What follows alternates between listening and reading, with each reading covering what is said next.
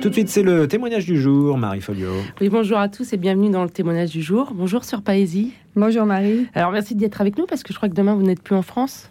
Oui, demain je repars sur Haïti. Et oui, en effet. Alors euh, on va un petit peu situer ce qui se passe à Haïti. Elle affronte une crise politique sanitaire et sécuritaire sans précédent. Un peu plus d'un an après l'assassinat du président Jovenel Moïse, Haïti fait face à toujours plus d'insécurité.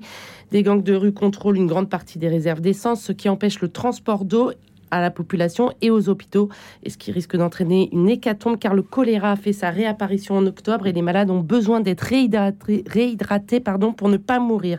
Alors face à cette crise sur tous les fronts et de grande ampleur, le gouvernement a appelé l'aide militaire internationale. Euh, Sœur Paesi, vous êtes religieuse catholique et vivez depuis plus de 20 ans en Haïti.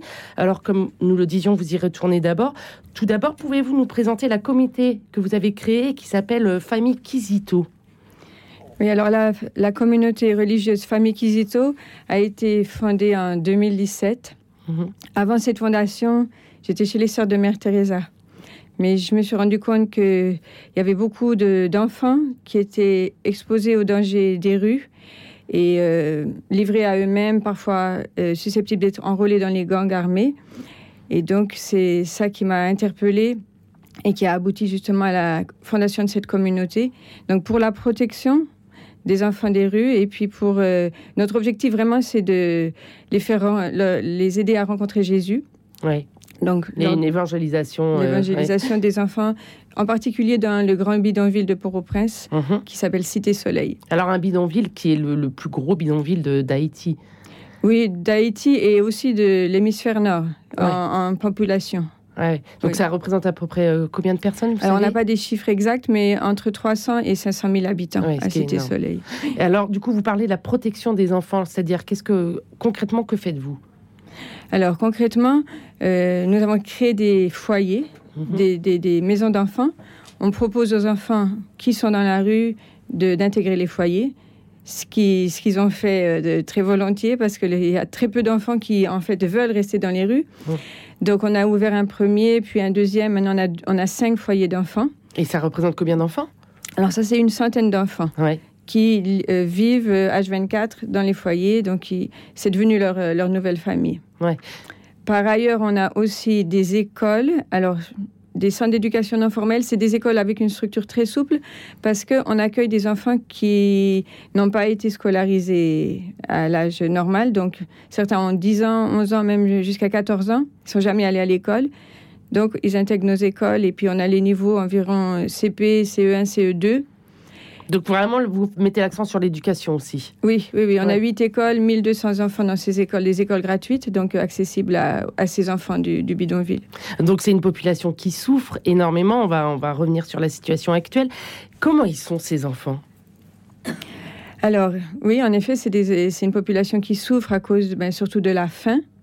Euh, comme vous avez dit euh, dans votre introduction, les, la situation s'est dégradée et donc, en conséquence, euh, la, violence a, provoqué la, presque la disparition des marchés des rues. Et les gens du bidonville vivaient de, ces marchés. Donc ça a encore augmenté le, le, problème de la faim qui confrontait déjà euh, il y a quelques années. Disons, ça l'a, ça l'a empiré. Euh, il manque de tout, d'eau, d'électricité. Alors justement, en particulier d'eau potable maintenant, mhm. encore à cause de, des violences dans les rues qui ont abouti à la le, le, port pétrolier est bloqué. est bloqué, bloqué par les... gangs armés. Exactement. Et donc, euh, la, y a la seule usine d'eau potable du pays a fermé ses portes il y a environ trois semaines maintenant. Euh, donc, ce qui est catastrophique. Oui, évidemment. Pas d'eau potable et on a vu les premiers cas de choléra, je crois ils ont été diagnostiqués le 30, 30 septembre. Et maintenant, ça, ça s'est propagé dans, dans le bidonville. Euh, d'abord dans le bidonville, je pense que maintenant il y, a, aussi des cas à l'extérieur du bidonville. Ouais, et alors vous trouvez que c'est une population plutôt résiliente qui est comment comment est l'âme de cette population? Oui, alors ça c'est assez frappant de voir le contraste entre leurs conditions de vie et leur courage pour, euh, pour, pour, les affronter. Mmh. Parce que, par exemple, pour moi, dans mon quotidien, je vois les enfants qui arrivent le matin à l'école, euh, grand sourire aux lèvres, l'air victorieux, je dirais, parce que en effet, c'est une victoire pour eux d'être, d'avoir euh, pu arriver à l'école le matin. Et donc ça, c'est assez frappant de voir qu'ils ne se laissent pas abattre ou décourager. même les gens qui ont été victimes de, de, de, de, violences terribles. Mm-hmm. par exemple, au mois de juillet, il y a eu une une attaque très très violente sur un des quartiers du bidonville.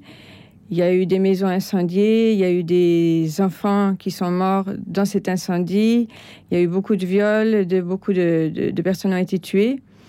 Et euh, les enfants qui ont, été, qui ont vécu ça me racontent, les mamans me racontent ce qui s'est passé. Euh, mais sans être complètement. Euh, j'ai vu personne déprimée, par exemple, après ces événements ils recommencent à se battre pour, euh, pour vivre. Ouais, c'est vraiment une population résiliente et, qui, qui, est heureuse de, de toutes petites choses finalement. Oui, absolument. Et alors, donc on l'a dit, je l'ai dit tout à l'heure, vous êtes arrivé il y a plus de 20 ans, vous êtes arrivé avec, euh, avec les missionnaires de la charité, les, les, petites sœurs de Mère Teresa. Quand vous êtes arrivé en Haïti, qui était déjà une situation euh, pas catastrophique comme aujourd'hui, mais c'était un pays pauvre, quelle a été Comment avez-vous vécu cette rencontre? Parce que vous êtes française, donc vous ne connaissiez pas ce Haïti.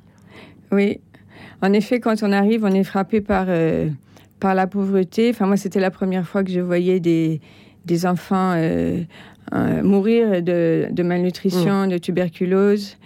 Donc, on est, on est vraiment choqué par, par, ça. Et en même temps, dès le début, on sent aussi la joie qui est assez palpable, le sourire sur les visages. C'est ce qui vous a frappé Oui. Oui, oui, c'est ce qui m'a frappé et ça a été confirmé euh, les années suivantes. Enfin, c'est. Comment vous avez été accueilli Vous vous souvenez? Alors, euh, j'ai été accueillie par. Euh, en fait, dès le début, les sœurs de Mère Teresa, elles sont des dispensaires, donc c'est surtout un travail médical. Ouais. Donc, j'étais surtout en contact avec des, des enfants malades. Et ben, les, les, les, enfants étaient très reconnaissants, de, et les parents aussi. Euh, de, des services des sœurs. Donc, euh, moi, j'ai été tout de suite euh, très bien accueillie. Et oui, les, les, parents sont, étaient reconnaissants et même dans certains cas, enfin, je peux vous donner un exemple, même dans, dans le cas où les, on n'a pas réussi à sauver les enfants, il y a des enfants qui, qui, qui mouraient chez les sœurs de Mère Teresa quand, souvent quand ils arrivaient trop tard. Hein. Je me souviens en particulier d'une d'une grand-mère. C'était pas la maman, c'était la grand-mère de, de l'enfant qui était venue avec euh, un enfant malade au dispensaire. Et après quelques jours, l'enfant est mort. Donc quand elle est revenue pour visiter l'enfant, j'ai dû lui dire que son enfant était parti. Et sa réaction, alors elle s'est mise à pleurer. Mais ce qui m'a frappé, c'est elle s'est mise à pleurer. Après, elle s'est mise à prier. Elle a dit Seigneur, tu as vu que tu m'avais confié cet enfant, tu as vu que j'ai pas pu m'occuper de lui. Donc tu l'as repris. Je te remercie, Seigneur. Donc c'est un peuple qui a, qui a la foi. Oui, oui, qui a la foi. Et après, euh, après cette prière, elle s'est tournée vers moi. Elle a dit, et puis merci ma sœur pour ce que vous avez fait pour, euh, pour euh, vous occuper de mon enfant. Et puis, elle s'est encore retournée. Elle m'a dit, et puis dites merci aux autres sœurs. elle était capable de pas seulement de penser à sa propre souffrance, mais de penser aux sœurs. Elle a été remercier les employés de s'être occupé de son enfant. Donc ça, ça m'a vraiment. et donc un peuple très attaché à, votre action. Oui, oui, oui, tout à fait. Et alors, euh, donc vous avez vécu, euh, vous avez vu ah, les crises arriver, les crises successives. Il y a eu surtout ce tremblement de terre en, 2010. Euh, vous étiez déjà sur place. comment avez-vous vécu les choses? Comment ça s'est passé? Alors, quand je suis arrivée en 99, j'aurais jamais pu imaginer un instant que la situation aurait pu se dégrader. Ah oui, parce que vraiment vous avez vécu cette dégradation. Mais en fait, ça s'est ça s'est dégradé. Alors, il y a eu le tremblement de terre. Bon, donc ça, c'était euh, en quelques secondes des, milliers de morts. Là aussi, la réaction des gens était assez euh, inattendue pour, enfin, pour quelqu'un qui vient d'ici. Euh, par exemple, j'ai rencontré un, un, père de famille qui venait juste de trouver les corps de ses enfants tués dans le tremblement de terre et qui me rencontre, commence à parler et pendant cette conversation, il m'a dit en créole, il m'a dit bon Dieu connaît, ce qui veut dire Dieu sait.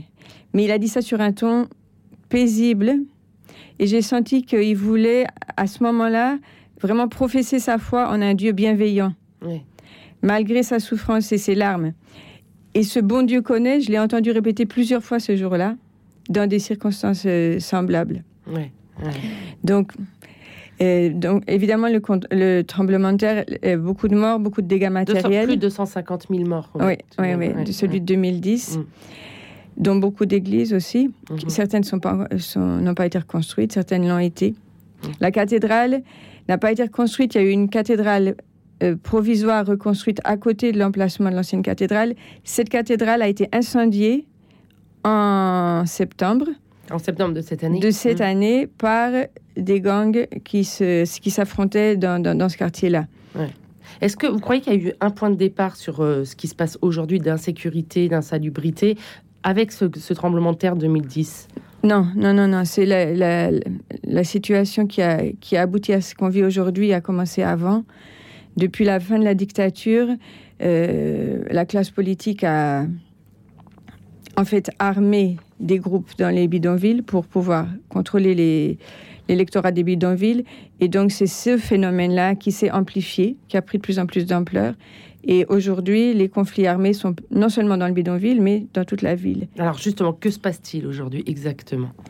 Alors, depuis plusieurs mois, les groupes armés sont devenus tellement puissants qu'ils contrôlent même les entrées, par exemple l'entrée sud et l'entrée nord de la capitale. Il y a eu beaucoup d'enlèvements. Hum. Je crois euh, les six premiers mois de 2022, plus de 500. Alors, qui est enlevé? Ce sont des. Alors, euh, n'importe qui? Ça peut être euh, des gens riches ou des, ça peut être des bus. Donc, parfois, des bus sont pris en otage. les familles des, gens sont obligées de payer des rançons pour récupérer les membres de leur famille. Si ça vient pas assez vite, ils se font tuer. Donc, ça, ça fait déjà c'est depuis l'année 2022 qu'il y a eu ces, mouvements. Donc ça a paralysé les, tout le trafic entre les villes de province et la capitale, mhm. parce que c'est la même chose sur l'entrée nord aussi, où il y a eu des, il y a des enlèvements. Et le port pétrolier maintenant, ça c'était en septembre qu'ils ont pris le contrôle du port pétrolier, donc les camions citernes ne peuvent plus entrer, et il y a pratiquement plus d'essence dans le pays, sauf au marché noir encore un petit peu. Mais du, coup, les prix au marché noir, c'est plus que 10 fois, fois plus, c'est multiplié par 10 par rapport à ce que c'était. Oui, donc la population ne peut pas avoir accès du tout voilà, à l'essence. plus de circulation.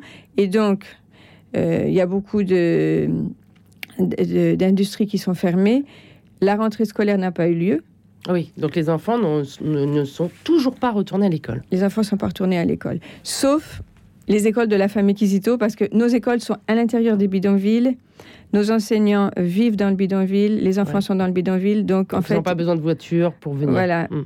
Et, mm. Euh, et, aussi, on ne dépend pas du ministère euh, de l'Éducation, qui n'a, parce que c'est des centres d'éducation non formels. Mm-hmm. Donc, ça nous donne une marge de, de manœuvre. De, manœuvre. voilà. Donc, nous, on a ouvert nos écoles, mais je crois que ce sont les seules écoles du pays. Peut-être certaines écoles dans les villes de province, mais je, je ne pense pas, parce que le ministère a n'a pas encore ouvert les écoles. Et alors, qui sont ces gangs armés exactement? Alors, souvent, c'est des, des, jeunes euh, des bidonvilles qui, se, qui, se font, qui, qui sont au chômage parce qu'il y a un taux de chômage très, très élevé et donc qui se font, qui se font enrôler. Et qui ne sont pas forcément. Euh, pervertis ou euh, certains s'ils avaient un travail ils sont ils, étaient formés s'ils travaillaient ils pourraient travailler honnêtement il y a, ça m'est arrivé plusieurs fois que des, des, des jeunes des, des, gangs me demandent de prier pour eux. Il y en a d'ailleurs qui emmènent leurs, leurs enfants au catéchisme par exemple. Il y en a il y en a un qui m'a dit, quand il est venu inscrire son fils au catéchisme, il m'a dit parce que je veux pas qu'il devienne comme moi. Et c'était le père qui venez avec l'enfant pour le pour le pour l'inscrire au caté. Donc vous vous dans, dans, dans, votre œuvre, vous voyez des enfants qui sont tentés à aller rejoindre ces, ces gangs armés? Oui, oui, oui, oui. Malheureusement, souvent quand en fait ce qui se passe, les enfants quand ils ont les garçons quand ils ont 8 ou 9 ans, il y a rien à manger à la maison, ils commencent à sortir dans la rue. Alors certains vont fouiller dans l'état d'ordure, ils trouvent de la ferraille qu'ils vendent. Et certains reviennent à la maison, donnent l'argent à leur maman. Il euh, y en a même qui utilisent très bien cet argent. Par exemple, j'ai un petit garçon qui s'appelle Julio euh, dans une de nos écoles. Donc lui, il a acheté ses livres d'école avec l'argent de la ferraille. Donc la maîtresse m'a dit, il a vu, elle a vu que il avait apporté euh, ses livres à l'école. Le matin, il vient à l'école, l'après-midi, il va fouiller dans l'état d'ordure. Et elle a vu les jours suivants qui continuait à arriver tous les jours avec un livre neuf. Et en fait, il avait repéré dans la classe les enfants qui n'avaient pas de livre et il leur il leur donnait les livres il leur achetait les livres d'école et voilà, il distribuait dans la classe. Mais par contre, il y a d'autres enfants qui, une fois qu'ils sont dans la rue, eh bien, se font se font enrôler euh, par, par, ces groupes armés. Ouais. Alors, quelle emprise a ces gangs sur la population? Alors, ça varie d'un quartier à l'autre. Euh, dans certains quartiers, surtout si, des, si le gang est formé de, de, de, jeunes du quartier, ils sont plutôt bien perçus. Euh, le chef du gang devient comme le juge de paix du coin. Quand il y a des conflits, c'est lui qui, qui juge. Et, il prend le pouvoir, quoi. Il, vient, chez lui. C'est, l'autorité du mm. quartier. Et puis les gens considèrent que ce sont eux qui les protègent. Dans d'autres quartiers, c'est complètement différent. Les gens sont vraiment terrorisés, terrifiés. Ils sont contraints soit de leur donner euh, de l'argent. Les femmes aussi. Euh, il y a beaucoup de violences sexuelles qui sont liées à l'activité des gangs. Mm, mm. Et alors vous, vous devez retourner demain à Haïti. Est-ce que vous avez un peu peur quand même? Est-ce que vous avez une appréhension? Euh, je peux pas vraiment dire que, que j'ai peur. Pour moi, c'est là où je vis. Euh, c'est votre pays maintenant. C'est mon pays. Mes enfants. D'ailleurs, vous avez un accent. Vous... oui, oui, oui, c'est vrai. Euh, et parfois, les gens me demandent de, de, quel pays. Je, enfin, oui. Si, si, non, il y a des gens qui me félicitent parce que je parle bien français, pensant que je suis pas française. Ben, ben, ça fait 30 ans que je vis que je vis pas en France. Donc voilà. Mais moi, je, oui, c'est mes enfants sont en Haïti, donc j'ai pas vraiment une appréhension, c'est comme je vous dis, c'est les enfants sont en, danger, donc c'est quelque chose de presque naturel de vouloir. Vous êtes dans l'action, quoi. Vous ne pensez pas euh, au, au, péril qu'il y a là-bas, parce qu'il y a des religieux qui se sont fait euh, enlever. Oui, oui, ben on pense quand même au péril, on prend certains, certaines précautions, mais en même temps, je pense que le Seigneur nous, nous, nous donne la grâce dont on a besoin, il nous donne à, chaque moment, enfin dans le moment présent, euh, Dieu nous donne la grâce dont on a besoin pour accomplir la mission qu'il nous confie. Donc moi, je suis dans cette confiance et dans cette paix. Ouais. Et des besoins, vous en avez tout de même. Qu'est-ce qu'on peut faire pour vous aider? De quoi vous avez besoin? Alors, Au-delà des prières, bien entendu. Oui, on a besoin des prières, ça c'est important. Les besoins matériels, ben, en fait, la famille Kizito euh, euh, vit de dons. Mhm. Donc, euh, il y a en France une association qui s'est créée, qui s'appelle aussi Famille Kizito, mais c'est l'association française, en Haïti, la famille Kizito, c'est une communauté religieuse. Mais donc, euh, oui, c'est les, les, dons qu'on reçoit principalement de France qui nous permettent euh, d'acheter la nourriture pour les enfants, d'acheter tout ce dont on a besoin et aussi de salariés. On a une centaine de, salariés. Ah les enseignants des écoles, les cuisinières, les chauffeurs. Donc, euh, on, a, on a tous ces besoins pour pouvoir servir ces enfants. Donc, environ en tout 2000 enfants. Ah oui, ce qui est énorme. Entre, les écoles, les foyers et les autres centres. Et alors, une dernière petite question. Vous avez encore de l'espoir quand même pour ce pays? Alors moi, j'avoue que la situation globale, euh, on a du mal à voir une issue. Mais moi, j'ai de l'espoir pour ce pays, pas quand je regarde la, euh, la, situation globale du pays, mais quand je regarde chaque enfant. Mais quand vous regardez la population, quand vous regardiez les Haïtiens eux-mêmes. oui, quand je regarde les enfants, quand je vois comment ils reçoivent euh, ce qu'on leur offre, l'enseignement, comment ils grandissent, euh, comment ils grandissent aussi dans la foi et dans les valeurs chrétiennes, je dis oui, il y a de l'espoir. Ouais merci beaucoup, Sœur Paésie. Alors, je rappelle que vous avez créé euh, la communauté Famille Kizito, qui est aussi une association qu'on peut aider et donc qui œuvre, pour l'éducation des enfants à Haïti. Donc, je rappelle, pour euh, aider la famille euh, Kizito, vous pouvez aller sur internet famillekizito.org. Merci, Sœur Paésie, et puis bon retour. Merci.